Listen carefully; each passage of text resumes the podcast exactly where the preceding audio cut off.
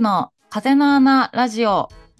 今回は京都で作家活動をしている私、土門蘭が、風の柿次郎さんからのご依頼で、風のスタッフの方々一人ずつと対話をしていきたいと思います。今、風さんでは会社ホームページリニューアル作業を進めているらしく、そのプロセスにおいてスタッフさん一人一人が会社のことをどう見ているのか、何を考えているのかなどを聞いていくポッドキャストシリーズです。4人目のゲストは木村いいさんです。よろしくお願いいたします。よろしくお願いします。えっと、はい株式会社風の木村入りと言います。はい。えっと、風に関わり始めたのは、はえいっと、多分2018年ぐらい。私がまだ前の編集プロダクションに勤めていた時に、はいはい。一ライターとしてお仕事事をするようになって、そこからいろいろこう業務委託を経て今は、えっと、長野チーム正社員として働いています。はい。よろしくお願いしますよ。ろくお願いします。リリーさんははい、北海道出身ということで、はい、北の女です。函館函館です。そうです。ねそうです。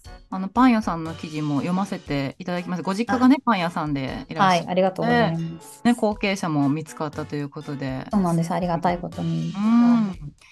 でで大学から出られたって感じ。いや、えっ、と、短大、札幌の短大を出て、あそのまま、えっと、札幌で就職をして、で、札幌で就職だったんですね。そうなんですよ。最初新卒は札幌でそのまま入社して、うん。で2年ぐらい社会人やったんですけど、うん。その間に札幌にいた時にその編集っていう仕事に出会いまして、あ、最初は職種何入ったんですか。えっと営業職をしてました。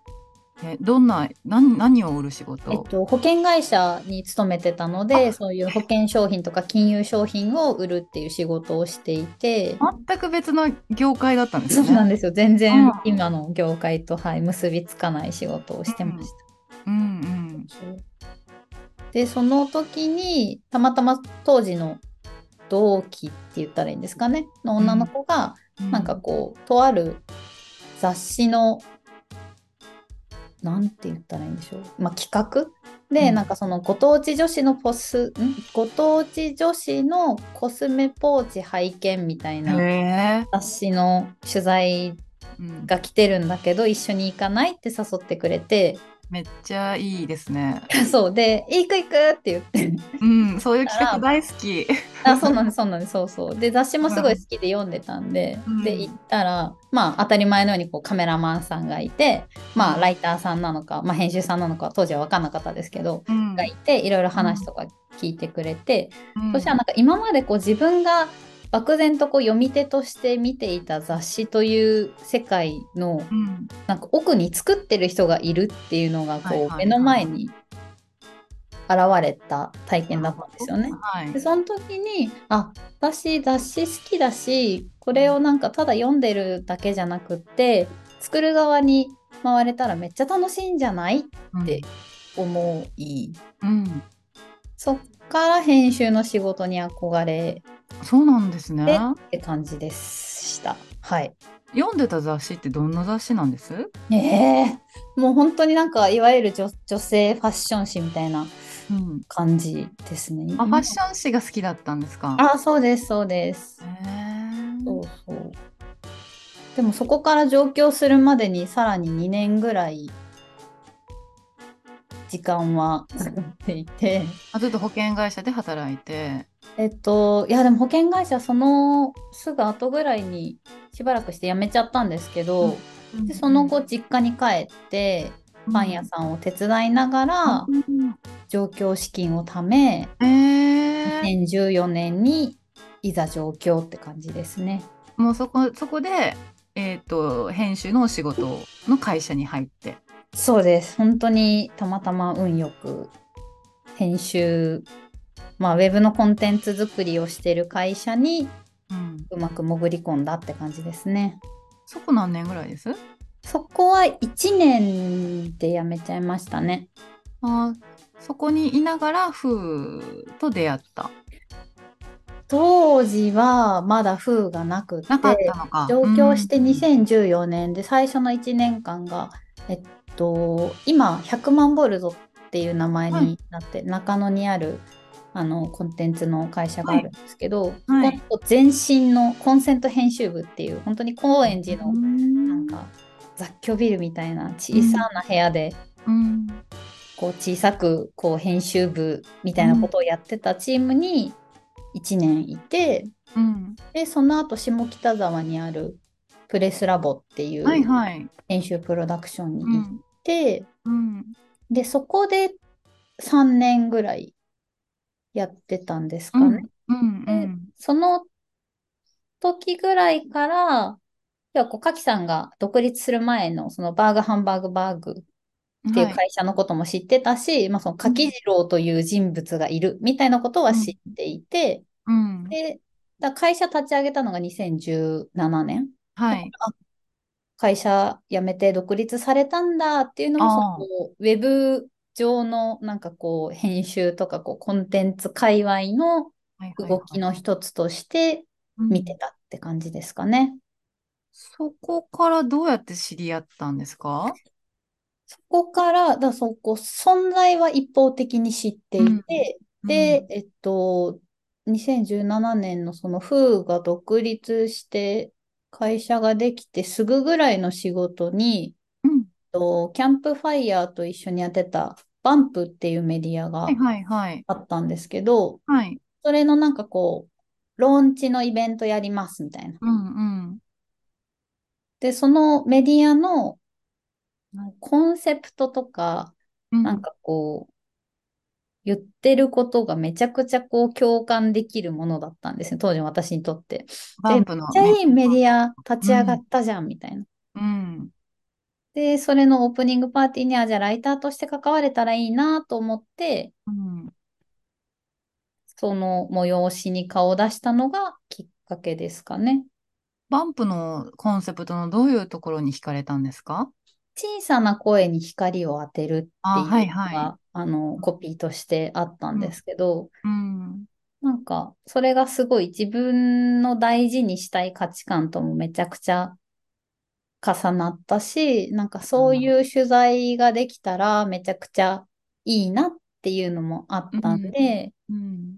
そうそうそう、ライターとして関わりたいって思って、ローンチパーティー顔出した感じですかね。それまではライティングはされてて。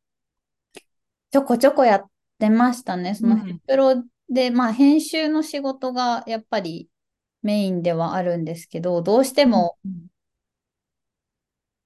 日数的に間に合わないからもう自分で巻き取って書いちゃおうとか、ああ。そういう感じのライティングだったんで、あんまりこうライターとして自分がこう前に出て、書き手としてめっちゃ書くみたいのは、ほぼやってなかったですかね、その時は。そうなんだ。うん。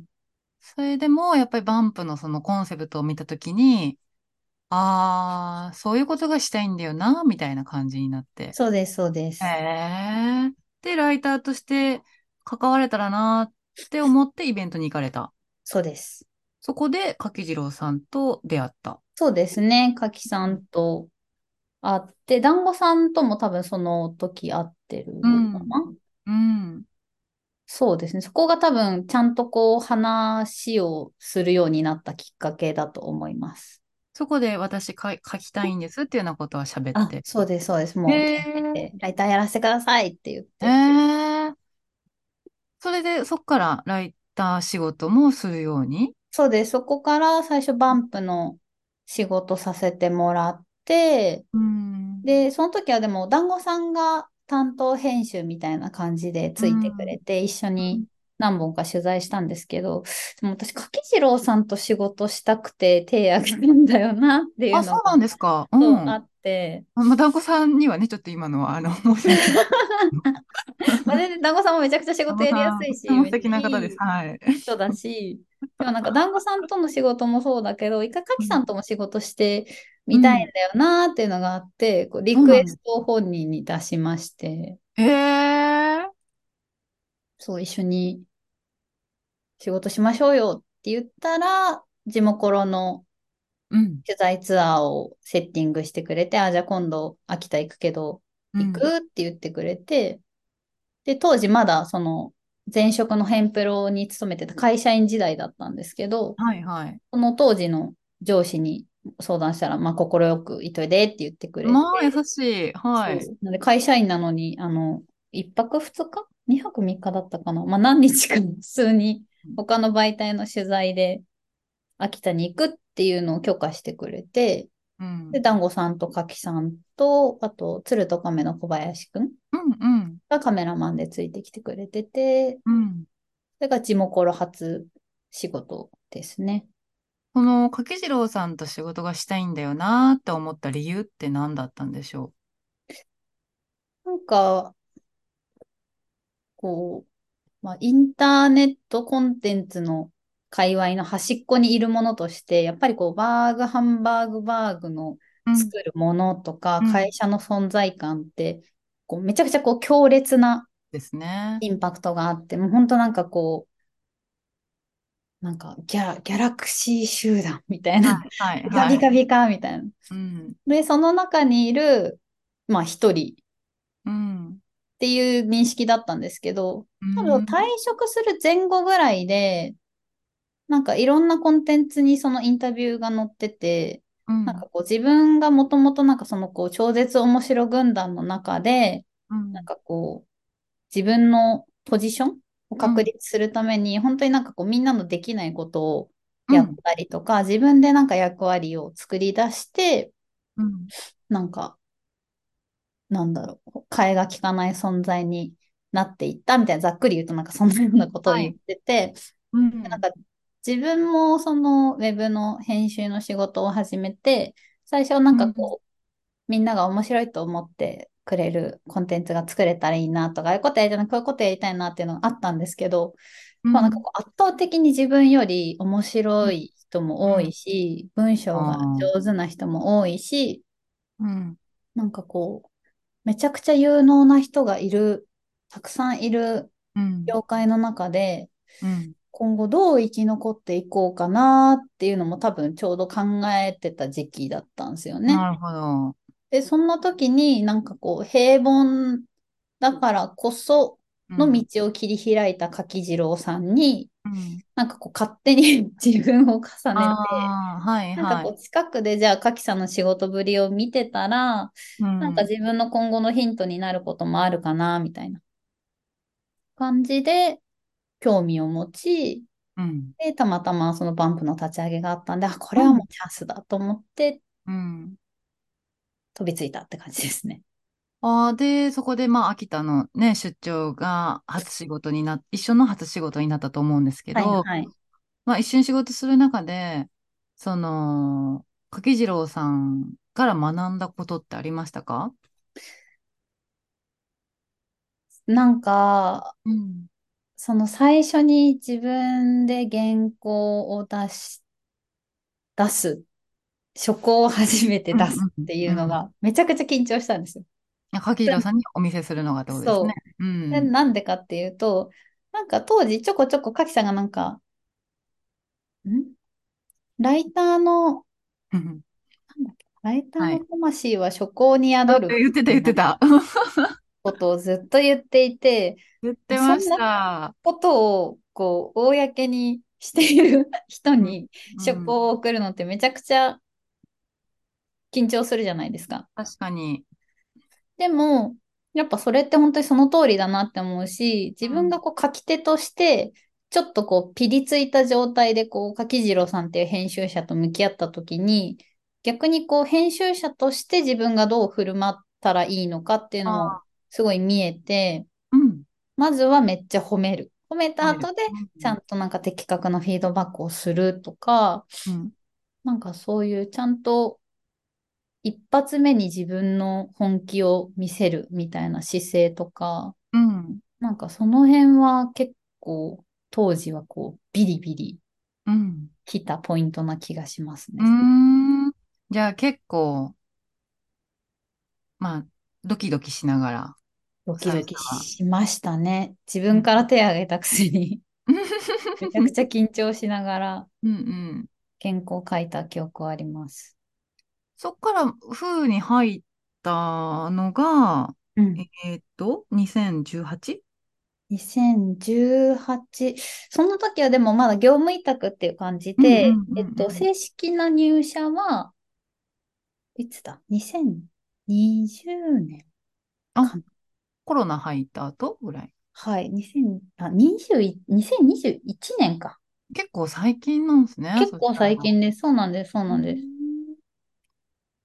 あ、違う、去年。す去年いません、じ、じ、時系列、いつだっけ ?2022 年、21年の12月 ?20、うん。ごめんなさい、そこだけちょっと 確認しないと。いえいえ、じゃあ去年かおとしぐらいってことですね。あ、そうです、そうです。へえ。ただなんか、業それは業務委託で。務委託です、業務委託です。ライティングですか編集もやっ関わり方も結構変化していて、うん最初はあの普通に編集として関わったり、うんうん。まあ、ライターとしても関わったり、で、途中から若干、カキさんのマネージャー的なうん。役割も入ってきそうて、なんですね。で、そのうち、その、今の仕事につながる経理作業とか、バックオフィスの作業も手伝うようになって、って感じですね。今はもう完全に編集業務よりも、そのバックオフィス全般のうん。仕事に、こう、特化して、コミットしてるっていう感じです。なんかそこら辺すごいはお話聞きたいなと思ってて、はい、はい。まあもともとはその編集やりたいなと思われてたのが、うんそうんの北海道を出るきっかけにもなってたと思うんですけど、今はその、うーんと、編集者っていうよりは、風の、まあ、一人の一員として会社を、あの、すごい縁縁の下の力持ちというかね、バックオフィスっていうと、その、なんていうか、キャリアの変化ってうんうん何がきっかけだったんでしょ何がきっかけだったんですかね。 なんか、うーん、だから自分の気質的に、あの、根本にその自分が立つより、こう、誰かのサポートする方がう、うん好きだし、得意っていうのは多分自分の気質としてそうあなんでっすね。て、うん。まあなんかそれはこう、ライターと編集どっちもやりながら、もう途中で、あ、私多分もうライターじゃなくて編集あだあ。なっていうのは途中で気づいてて、うんなんかこう、自分がどうこうよりもこう、まあ取材対象、取材対象者に喜んでもらうとか、うんそのこうライターさんが、いや、めっちゃいい、良かったですって言ってもらえるとか、カメラマンさんにありがとうございます言ってもらえるとか、で、結果、そうやっていろんな人の手を介して出たコンテンツが読者に喜ばれるみたいな、なんかそこのサポートできてたらすごい幸せだなっていうふうに思って、うん。で、そっからバックオフィスに移るのは、なんか、 バックオフィスの仕事、その経、主に経理的な仕事をやり始めたうん。のは、まあ、で、できるからやり始めたっていうのが一番大きいんですけど、あーはいはい。私もともと、えっと、高校時代、商業高校に通っていてあーうん、なので、その時に、あの、簿記の資格とか一通り取っていて、うん。まあ、多少知識があるっうんうんうんていうので、その、2社目、そう、下北沢のヘンプロに勤めてた時から、ちょっとこう、社内の、まあ、経理作業、取りまとめうん。みたいのを手伝ったりとかしてて、うん。で、まあ、それを柿さんも知ってたから、まあ、風でも自然とそういう役割をやるようになったっていう感じで、うん。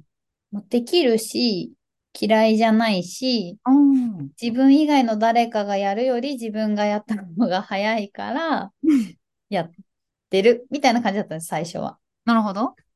そうそうそう。うん。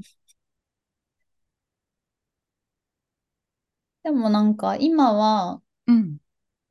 うーん、結局なんかその風の中でうん。編集とかそのコンテンツを作るっていう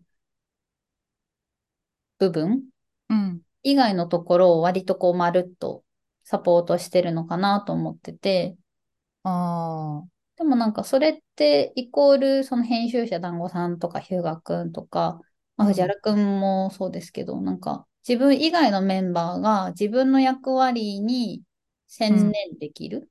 あ、うんうんうん。なんかそのために自分の役割があるのかなと思ってて、なるほど。なんかそんなにこう自分の中では、まあ、誰かのサポートをして、それが結果、なんか世の中に、まあ、いいコンテンツとして届いてるなら、そんなに遠くないかなっていうのが確かに。あります。なるほど。そう。自分より得意な、自分より上手な子たちがいっぱいいるから、その人たちがこう気持ちよく目いっぱい働けるようにできたらいいなっていう。そこは結構自然な流れとしてイリさんの中であった。そうですね。なんか無理やりつなげた感じはないですかね。うんうん。だいぶマネージャーに近いですね、やっぱり。なんていうか、その、うん選手、野球部のマネージャーっていうか、ああ、そうですね。ううんうん。ええ今はその、編集したいなとか、文章書きたいなっていう欲はあったりしますん。なくはないです。なくはないんだ。うん。へーなくはないですね。うん。ただなんか、たまにその今も長野チームで、その編集作業が必要な時とかに、こう、イーさうんんこれ編集入ってくれないですかとかって言ってもらうことがあって、そういうのはめっちゃありがとうって感じでうん。やるし、うん。なんだろう。割とこう、世の中への興味、好奇心みたいのはうんあるので、ええそれの延長線上で、あ、なんか、ここに取材に行ったら面白いんだろうなとか、こういう人に話聞いたらいいんだろうな、みたいのは、まあ、ポツポツありはするって感じですかね。でもまあそこに全力投球って感じではなくて、うん。やっぱりそのベースはバックオフィス。そうですね。今はそうですね。ううーんん。なんかその、イリさんにとっての風って何かなって思ってて。うんうんうん。そう。なんかその、これまでは、例えば編集やりたいなとか、文章書きたいなっていうので、その居場所をご自身で探して、うんそこに身を置いてってことをされてきたと思うんですね。うんうんなんか、風の場合はちょっと逆なのかなと思ってて、うん自分のうんやりたいことがあって居場所ができていくっていうのがこれまでだったとしたら、居場所ができて自分のやりたいことが変わっていくみたいな、うんうんそういう流れになったのではって思ってたんですけど、いかがですかね。ああ。でもそうかもしんないですね。うん。なんか、 割と風に入っ、風にいると、うん。こう、頼られる良さあら、みたいな、まあ、ちょっとある。る気がします。頼られる良さ。頼られる良さ。うん。うん。どうなんだろうな。いや、でも自分で望んでこのポジションに収まりに来てるんだろうな、結局。ああ、やっぱそういう感じなんですはい。ええなんか多分、私のそのこう、人生的にうん。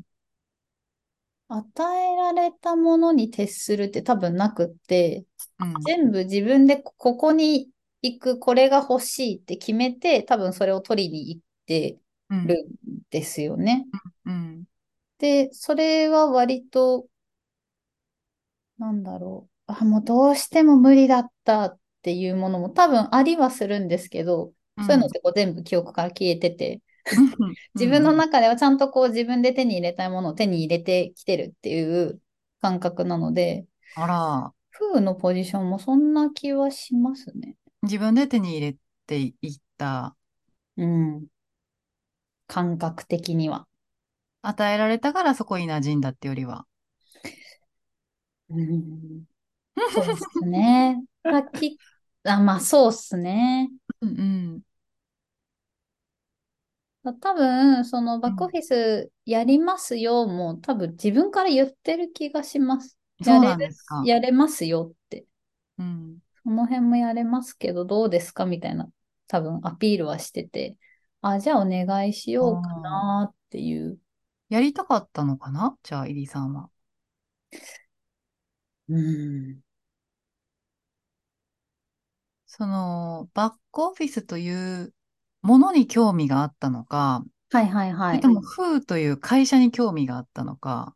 あ、それで言うと、フーという会社にですね、フーという会社に興味があって、うん。で、まあ、編集としてももちろんだ、まあ、編集者としても当時全然なんか風に関わる女性編集者って少なかったんで、うん、なんかそうういう意味でこうパイの少ない役割を取りに行ったっていうのもありますし、ん、うん、で、風っていう会社全体を見たときに、そこの役割が埋まってない。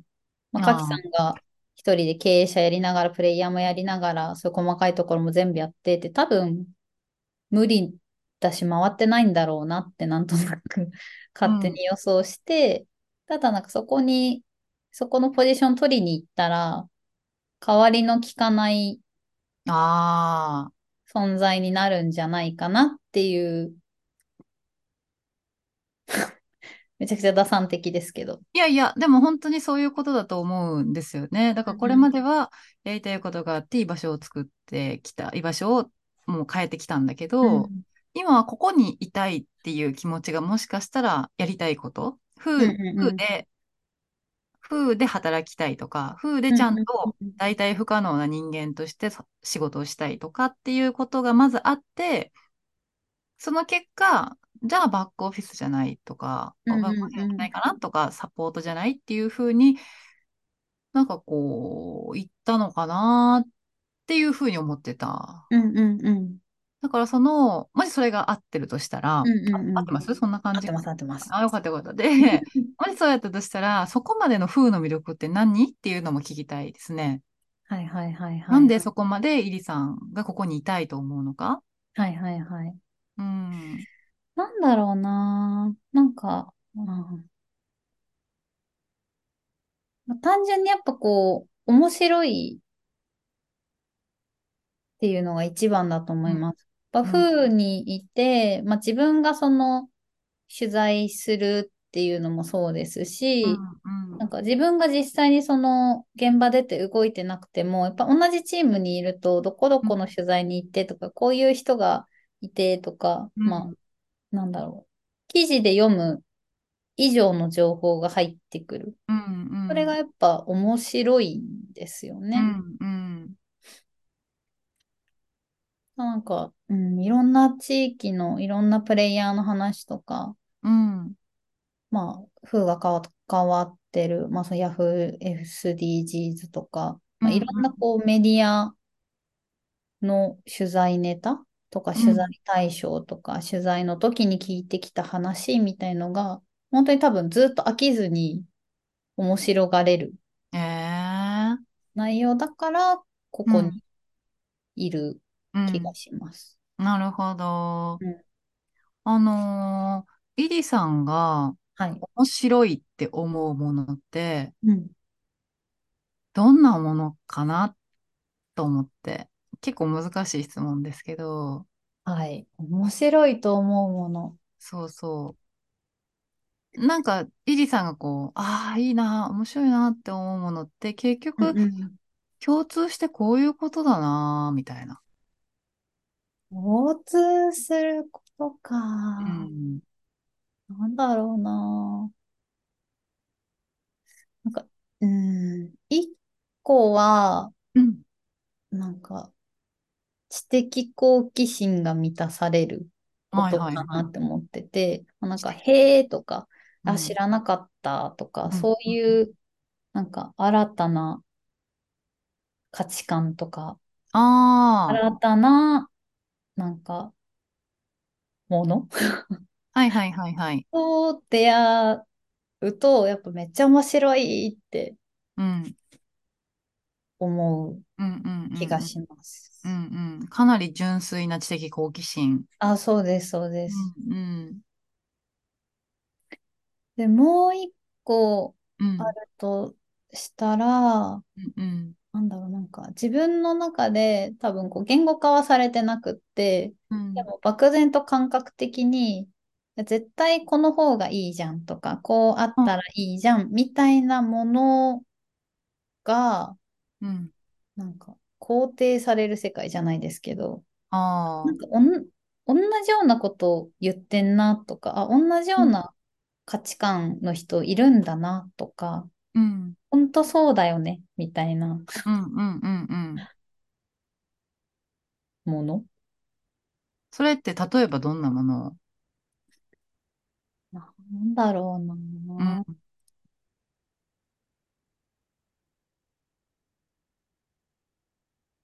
なんだろうな。なんかでもその、バンプのその小さな声に光を当てるじゃないですけど、うんめっちゃざっくり言うとなんか、絶対的に世の中に知られた方がいいけど、まだ知られてないことはいはいはい。とか、うん面白い活動をしてるけど、まだそんなに評価されてないうん活うん動とかう、んうんうなんんか割とそういうものに、風の取材チームは出会う気が確かに。してて、あなんかそういうものに触れられる環境、あ。うんそういうものが面白いうんのかな。なるほど。だってもう、その、大きな声はもう聞こえてるわけで、はいはいはい。みんなにね。でもその、確かにフーの取材対象って、ね、ち、小さな声とか、ま、まだ聞こえてない声うんうんうん。だったりするから、それが聞けた時には面白いなって思うって感じ。そうですそうです。うーん。そうそうそう。早いんですけどね、多分世の中的には。確かに。フーが取材する人とか、まあ、地元ロとかもそうですけど、こう、今これだよねって取材するものって、大体こう数年後答え合わせみたいに、うん。これ大事だよねって言われ始めたりとか、もうちょっとこう注目度が上がったりとかはいはいはい。してるような気がするんですけど、今うん私はフーにいるうん。人としてそういう感覚はあるんですけど、まあなんかそれの積み重ねがあるから、なんか今風にいて、今触れられる価値観も多分今後すごく大事になっていくうんも。のなんだろうなって思えるし、うん。そういうのに触れていられる環境っていうのはすごい面白いですね。ああ、でもめちゃくちゃいいですね。だから、フーの作るものが好きってこと。うんうんうんうんうんそうですね。うん。あの、イリさんの、やっぱり、バンプの小さな声に光を当てるっていう言葉が、に、あの、共感したっていう、おっしゃってたのって、はいはい。すごく大きいだろうなと思うんです。で、風雨にもその精神ってやっぱ流れていると思うから、うんうんうん。イリさんがそういうふうに思うようになったのって、どうしてかなって、小さな声に光を当てるって言葉に、うんピンときたのって、イリさんどういうバックボーンが影響してるのかなと思って。うーん。なるほど。うん。なんか、うーん。しうーんあの知ら、知らないままが、いや、知らないことって怖いことだなって、なんとなく自分の中であって、はい。で、それはなんでかっていうと、うん。と、北海道の函館市出身で、うんうん。で、普通にこう商業高校を出て、うん就職するつもりでいたんですよね、当時、はいはいはい。高校生の木村入り少女は。うんうん。でも、たまたま高校で、札幌、その地元を離れて、親元も離れて、学校に行くっていう選択肢があることに気づき、あ、高校生の時に。あ、そうです、そうです。うん。出会い、で、まあ、たまたま親も OK してくれたから、うん。札幌に進学することができて、うん。一人暮らしをして、うんやっぱ函館から見ると札幌ってめちゃくちゃ都会で、はいはい。で、都会、田舎者の自分から見た都会、札幌出身の子たちもいっぱいいて、はいはい。都会で生まれ育つとこうなるんだ。うん。うんうん。で、札幌で就職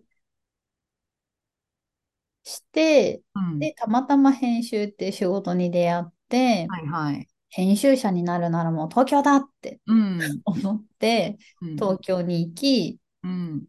そしたらまあ、なんだかんだで自分がなりたかった編集っていう仕事につけて、うん。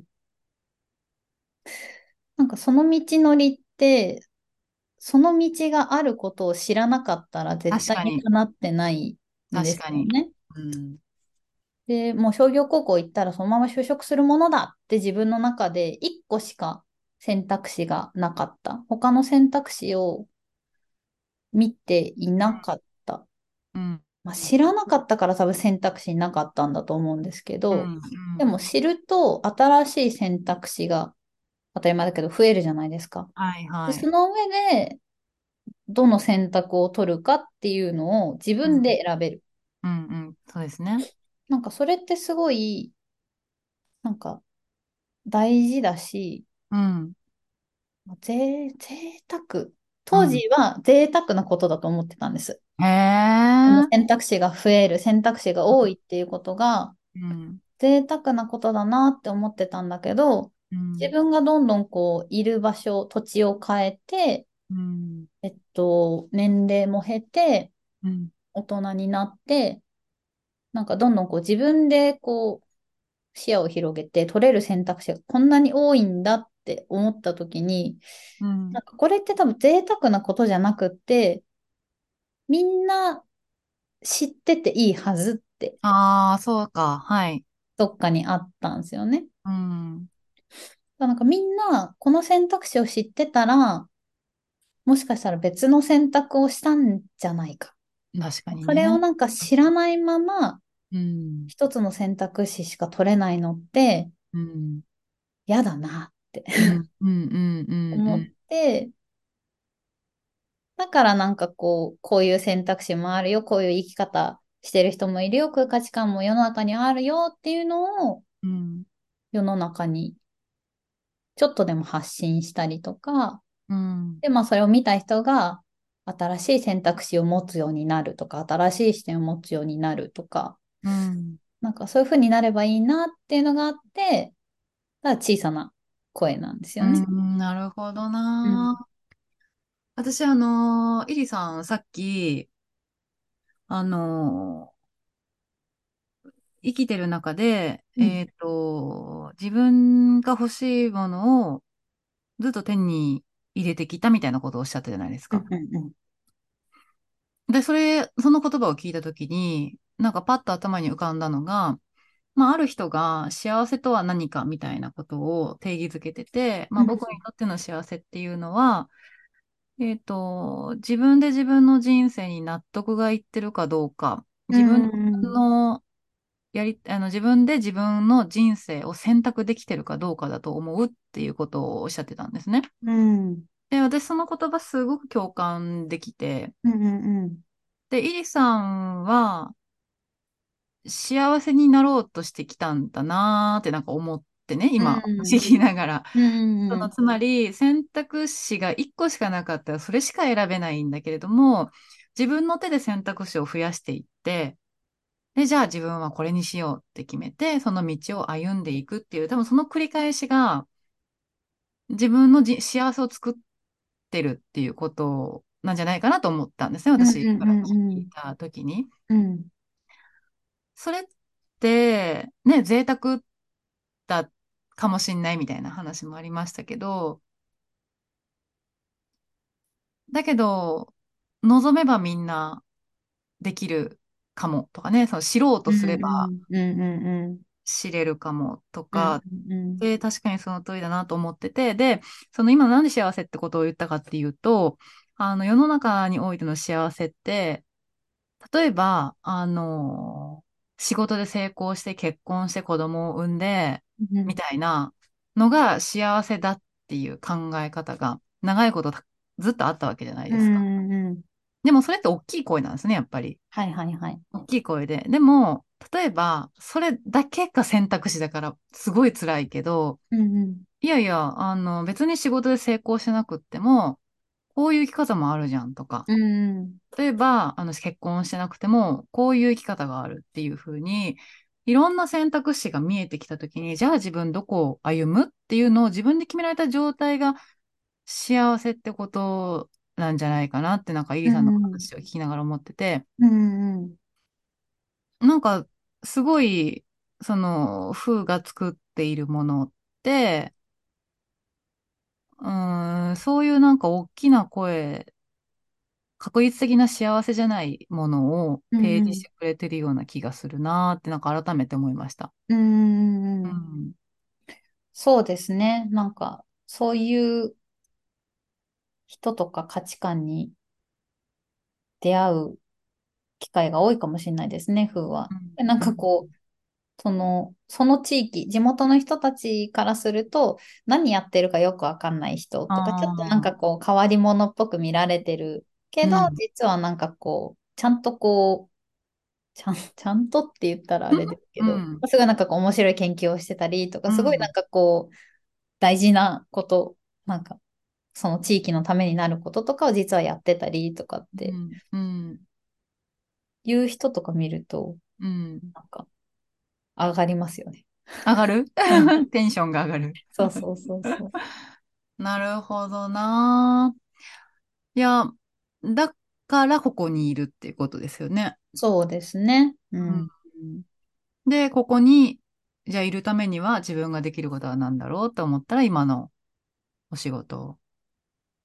そうですね。うんうんうん。うん今の役割が一番、そうですね。うんうん。うんイリーさんは今33歳はい、そうです。ですかね。最近はうん、どんな調子ですかどんな調子うん、なんかこう、まあ、プライベートでも仕事でもいいんですけど、はいはいはい。いい感じなのか、うんうんうん。ちょっと停滞してるなって感じなのか、どんな調子かなと思って。はいはいはい。どんな調子かなうーん。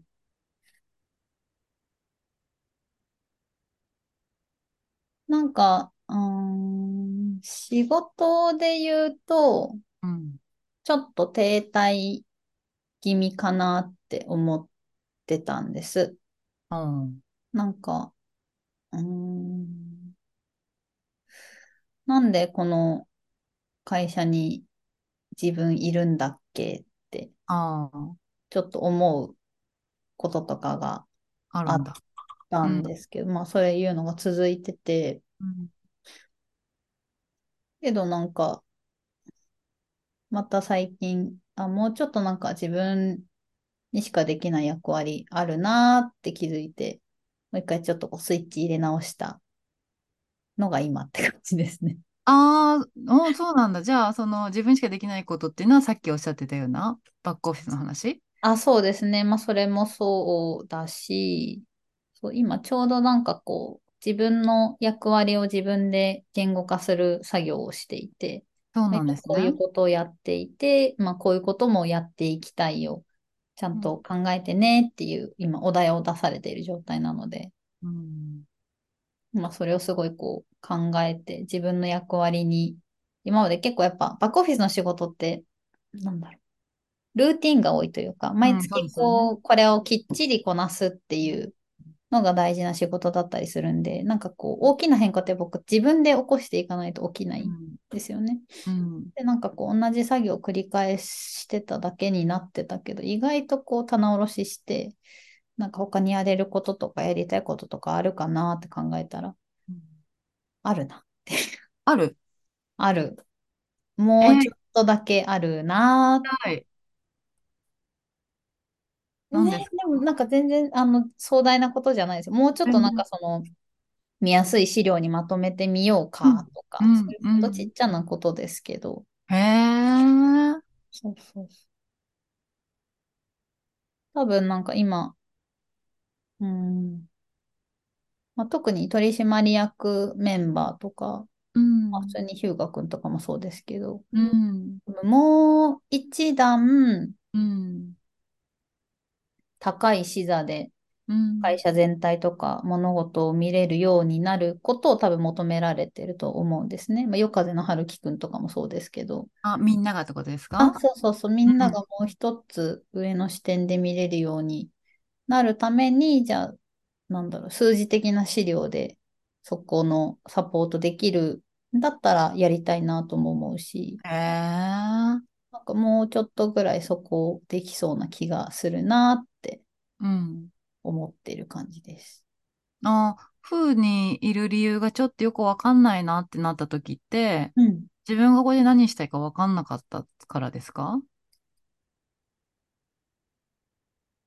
こういうより、うんうーん。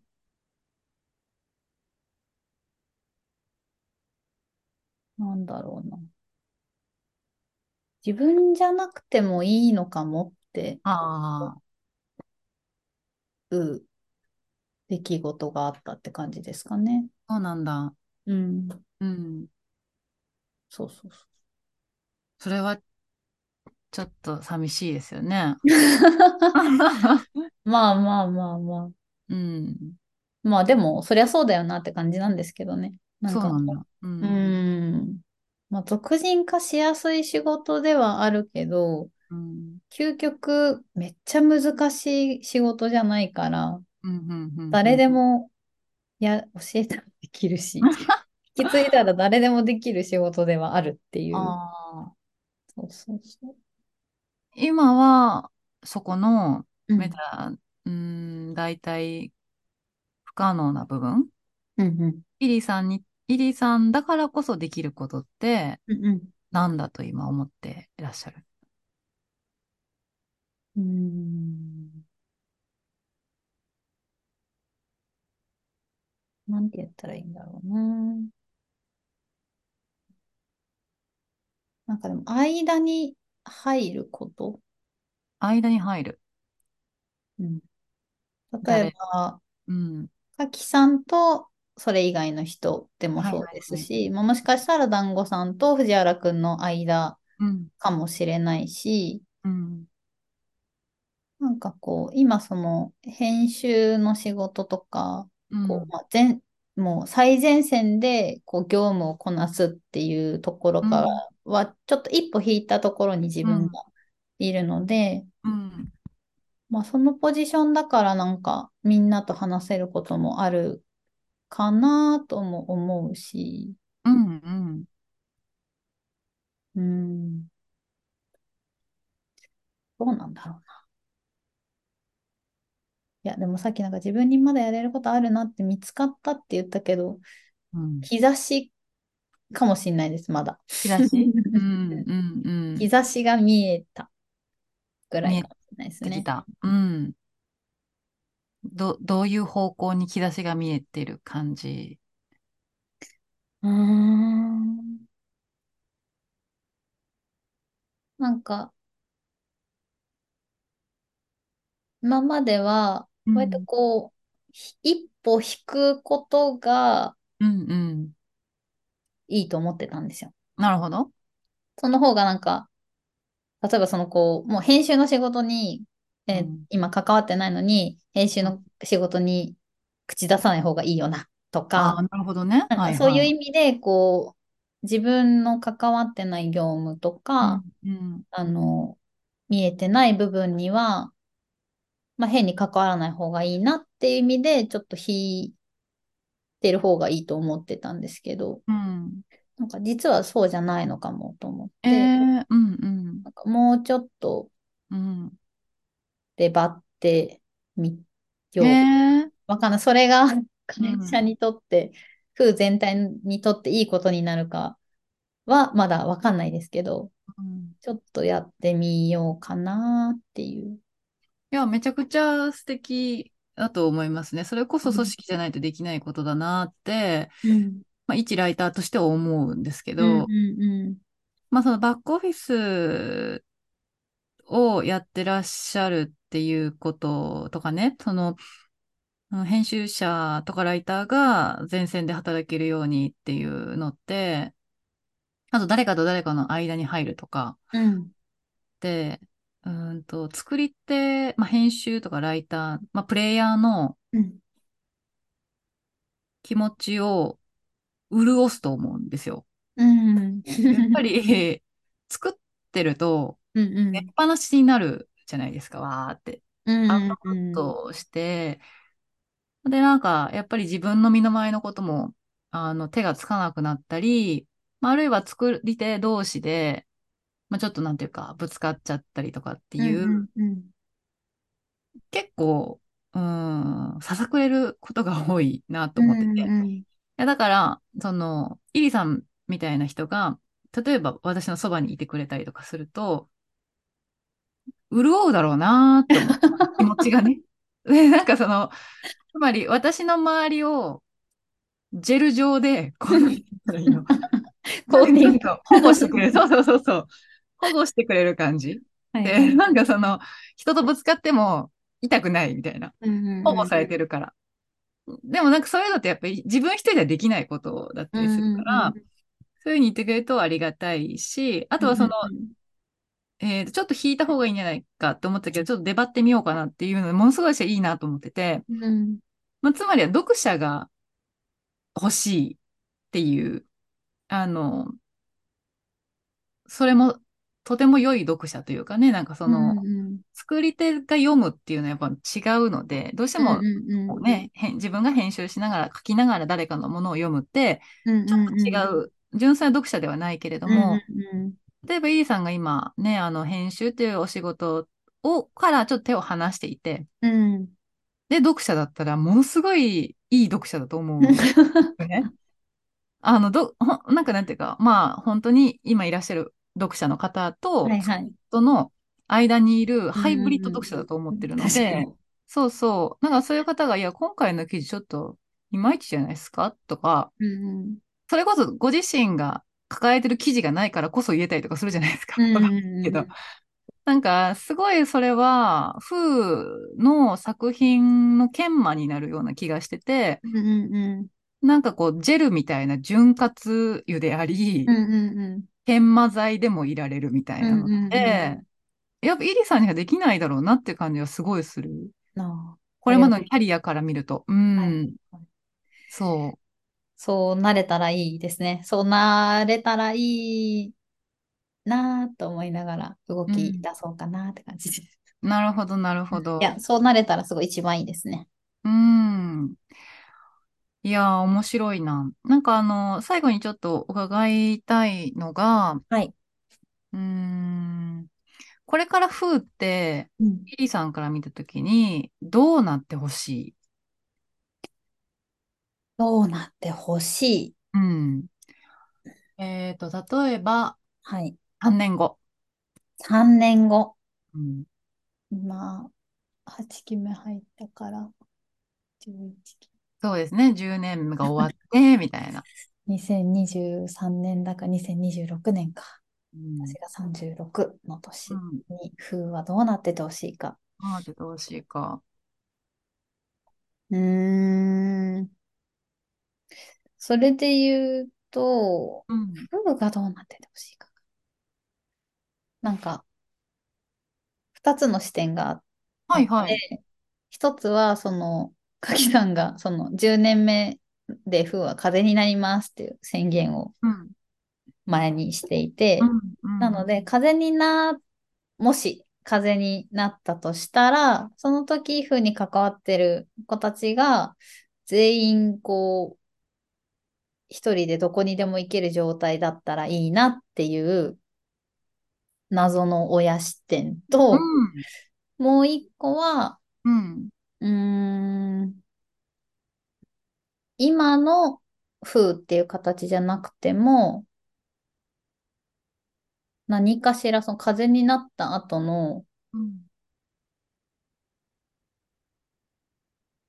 風になった砂がこうちょっと滞留したうんものをかき集めるでも何でもいいんですけど、まあ、何かしらなんか風から生まれた何かに関わっていたいなっていうのはあるから、何かどうなっててほしいはあんまりないかもな。かもし風になってたとしても、その風のエッセンスを受けた何か新しいことがきっと始まってると思うので、その時にまたそれに関われてたら楽しいだろうなとは思いますね。うんうんううんんなるほどなー。